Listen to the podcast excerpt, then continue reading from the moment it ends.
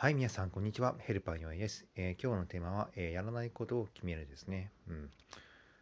あの、メンタリスト大悟さんのね、放送聞いて、本当、それは大事だなとは思いましたね、自分でも。あの、まあ、みんなね、やることばっかり決めるって言うんですけど、ね、やらないことを、まあ、最近増えてきてるっていう話も聞きますけど、まあ、やらないことをね、あの決めるってことも大事ってことですよね。例えば、えー、いつも洗濯をやってんだったら、その洗濯を家事代行にお願いするとかね。えー、動化できるやつは自動化する。もしくはやらないって決めるとかですよね。うん。まあ私はね、えー、家事代行みたいな仕事をしてるんで うん、家事代行の人が家事代行に頼むってまたね まあそれもありといえばありかもしれないですけどね。うん。